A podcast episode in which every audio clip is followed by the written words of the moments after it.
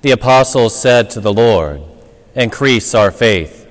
The Lord replied, If you have faith the size of a mustard seed, you would say to this mulberry tree, Be uprooted and planted in the sea, and it would obey you.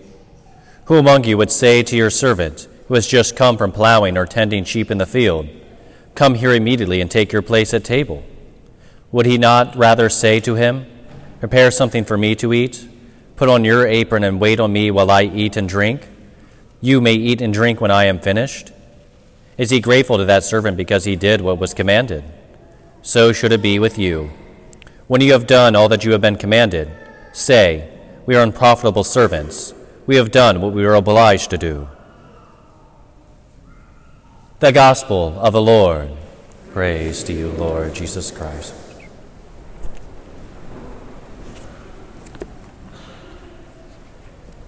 Yesterday, on October 1st, we celebrated the feast of St. Therese of Lisieux, one of my personal favorites and one of my best friends among the communion of saints.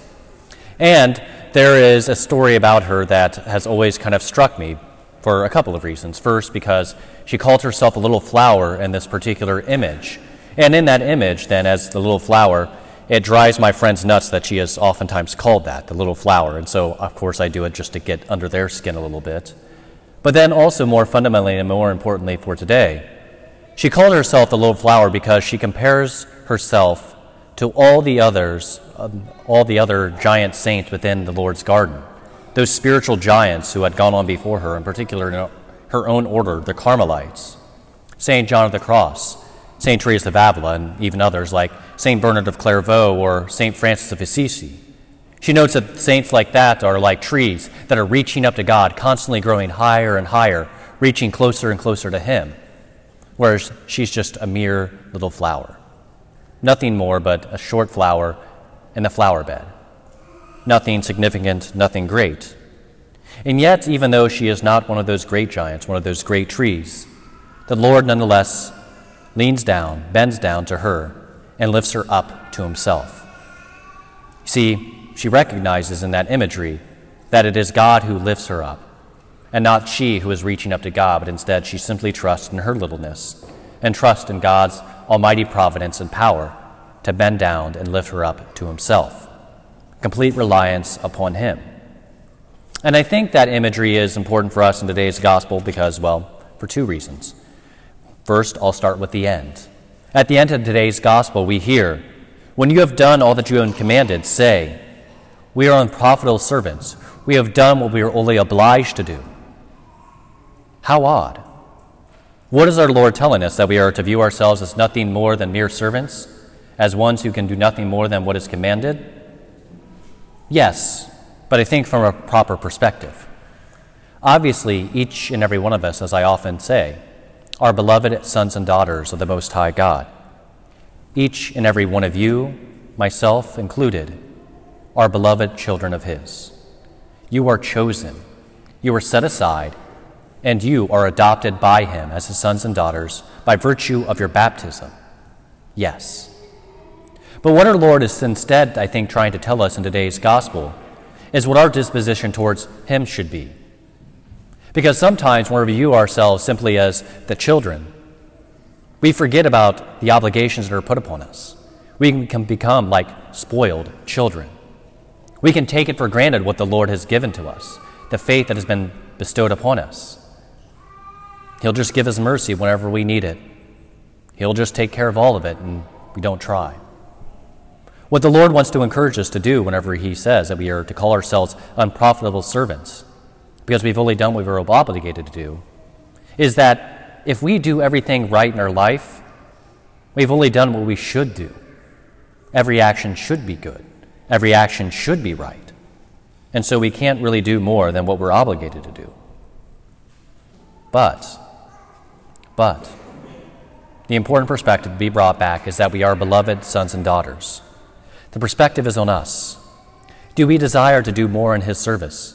Do we desire to grow in our spiritual lives? Do we desire to be more than we currently are?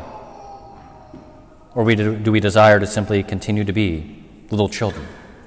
Or do we desire to mature day by day and to grow up in the Lord's garden and to ultimately rely upon Him more and more. Because then I think we can turn then to the first image that the Lord gives us in today's gospel. If you have faith the size of a mustard seed, you would say to this mulberry tree, Be uprooted and planted in the sea, and it would obey you. Whenever the Lord talks about having faith the size of a mustard seed, he's not just talking about the fact that a little faith can go a long way, that a little salt can season the entire, you know, dish, or a little leaven, you know, leavens the entire dough. He is going even further beyond that. It's true.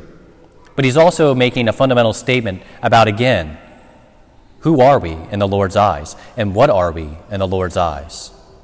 We are, like Therese said, little flowers. We are small in the grand scheme of things.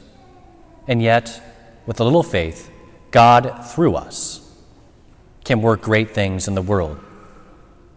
Having faith in the size of a mustard seed is not a statement about the size of our faith, necessarily speaking, but instead, more importantly, about God's power working through our faith. That God, when we trust in Him, can do great things. That when we trust in the Lord, it is ultimately His power at work. It is not our own gifts, it is not our own talents, it is not our accomplishments that win the day, but it is God and God alone who can work that good work in us and that if we trust in Him but a little, He will begin to turn our hearts, to turn our hearts into stone, into hearts of flesh, as the prophet Ezekiel tells us in Scripture. We often so, so often have hearts of stone, hearts turned away from Him, and we do not understand what the Lord is doing. And I think this comes down to the core of it. Our perspective is so limited we see so little of the grand scheme, the grand plan, even of our own lives. Where will I be tomorrow, a year from now, five years, ten? Who is to say? Who knows? No one really does. Obviously, we need to, in so many ways, plan for the future. But what that will look like in the end is a mystery to us. Yesterday in the daily readings, we read from, the, we read from Job, the book of Job, that he, God, has laid the foundations of the world, and we do not understand any of it. He says to Job, Where were you when I founded the seas, where I poured the waters out? It is a statement about the fact that, from our limited perspective, our little pea brains, that we understand so little. Increase our faith, they say. Increase our faith. That has increased our trust, Lord because that is ultimately what faith is it's a trust in God's providence. And so, while we might not understand everything, whenever we state in our creed that I believe, I believe, we are stating that we believe everything stated therein and also everything that the Lord taught and everything that the Catholic Church professes. Does that mean that we understand all of it? No. Because, as Father Dan Schmidtmeyer, the vocation director for the diocese, once told me, he's like, if I learn 10% of what the church teaches by the time I die, I'll be doing amazing. If I understand 10% by the time I die, I'll be doing amazing. There is so much there. And this brings me back to the fact that we simply have to trust the Lord with all of it, even with those hard teachings.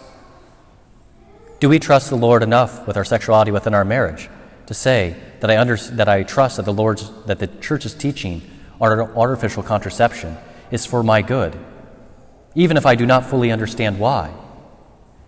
Or perhaps I'm tempted to give in to what society now tells me that love is love, and that the church's teaching that marriage is between one man and one woman is outdated and old fashioned. Or do I trust that even though I do not quite understand what it means to deny myself and how love requires sacrifice, how love requires for me to follow the Lord's commandments? Do I still trust that ultimately that is true and that the Lord's teaching is for my good and all of our goods? You see, this is where it comes down to. The Lord and the church's teachings about love come down to the fact that the Lord never acts without our good in mind. And the Lord does not permit anything without our good in mind. Because obviously, He does not will evil. Obviously, He does not will the terrible acts that people have enacted throughout all of generations. horrendous genocides, terrible plagues, sins of so many different sorts. But yet, in a mysterious way, all of these things bring back to the fore that God is good, and that, like any loving father, he sees the larger picture. He sees what is good for us, even if we cannot see it ourselves. Parents, think for yourselves. How often does your child want more and more candy, but you know better? You know that giving them that piece of candy now will result in them having a sweet tooth that will be incurable in the years to come. How of you understand that your child may be tempted to run out into the middle of the street, but you know that's a rather dangerous thing for them to do, and so you hold them back? So it is with so many of the Lord's teachings. They are not simply markers that do this or else, but instead they are boundaries put by our Lord for our sakes, for our good, and because He loves us as a father, as a mother loves their child. Because that is what it comes down to again. He loves you. You are unique, unrepeatable.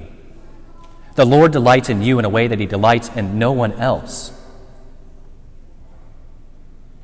There's something about you that delights Him, that no one else can delight Him in that way. And what a gift it is to be made in His image, to have been brought into His church by virtue of your baptism, to be a beloved son or daughter to be loved, cherished, and treasured by Him as His own, as someone that He has not just simply taken, but someone chosen by Him. You are beloved, you are treasure. And so often we view the obstacles, the difficulties, the challenges in our lives, the sufferings we face, as obstacles to us becoming saints, to our happiness.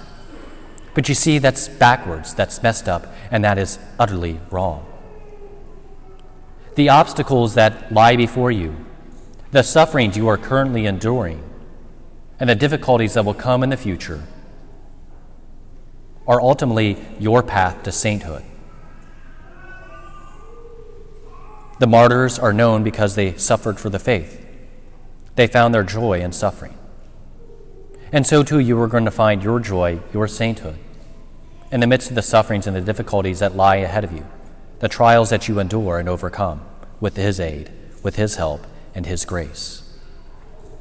Because that is who we are. We are a Christian people that persevere in hope, despite what comes, no matter the difficulties. That is who the Lord is, and that's who He shows Himself to be in today's gospel. Telling ourselves we are unprofitable servants as ultimate ownership of the fact that we are more than that. We are beloved sons and daughters and in having the faith of the size of a mustard seed, the Lord can overcome all the obstacles, the difficulties, and the sufferings that all of us are currently enduring, because He is our Father, and each and every one of us is a beloved child of His.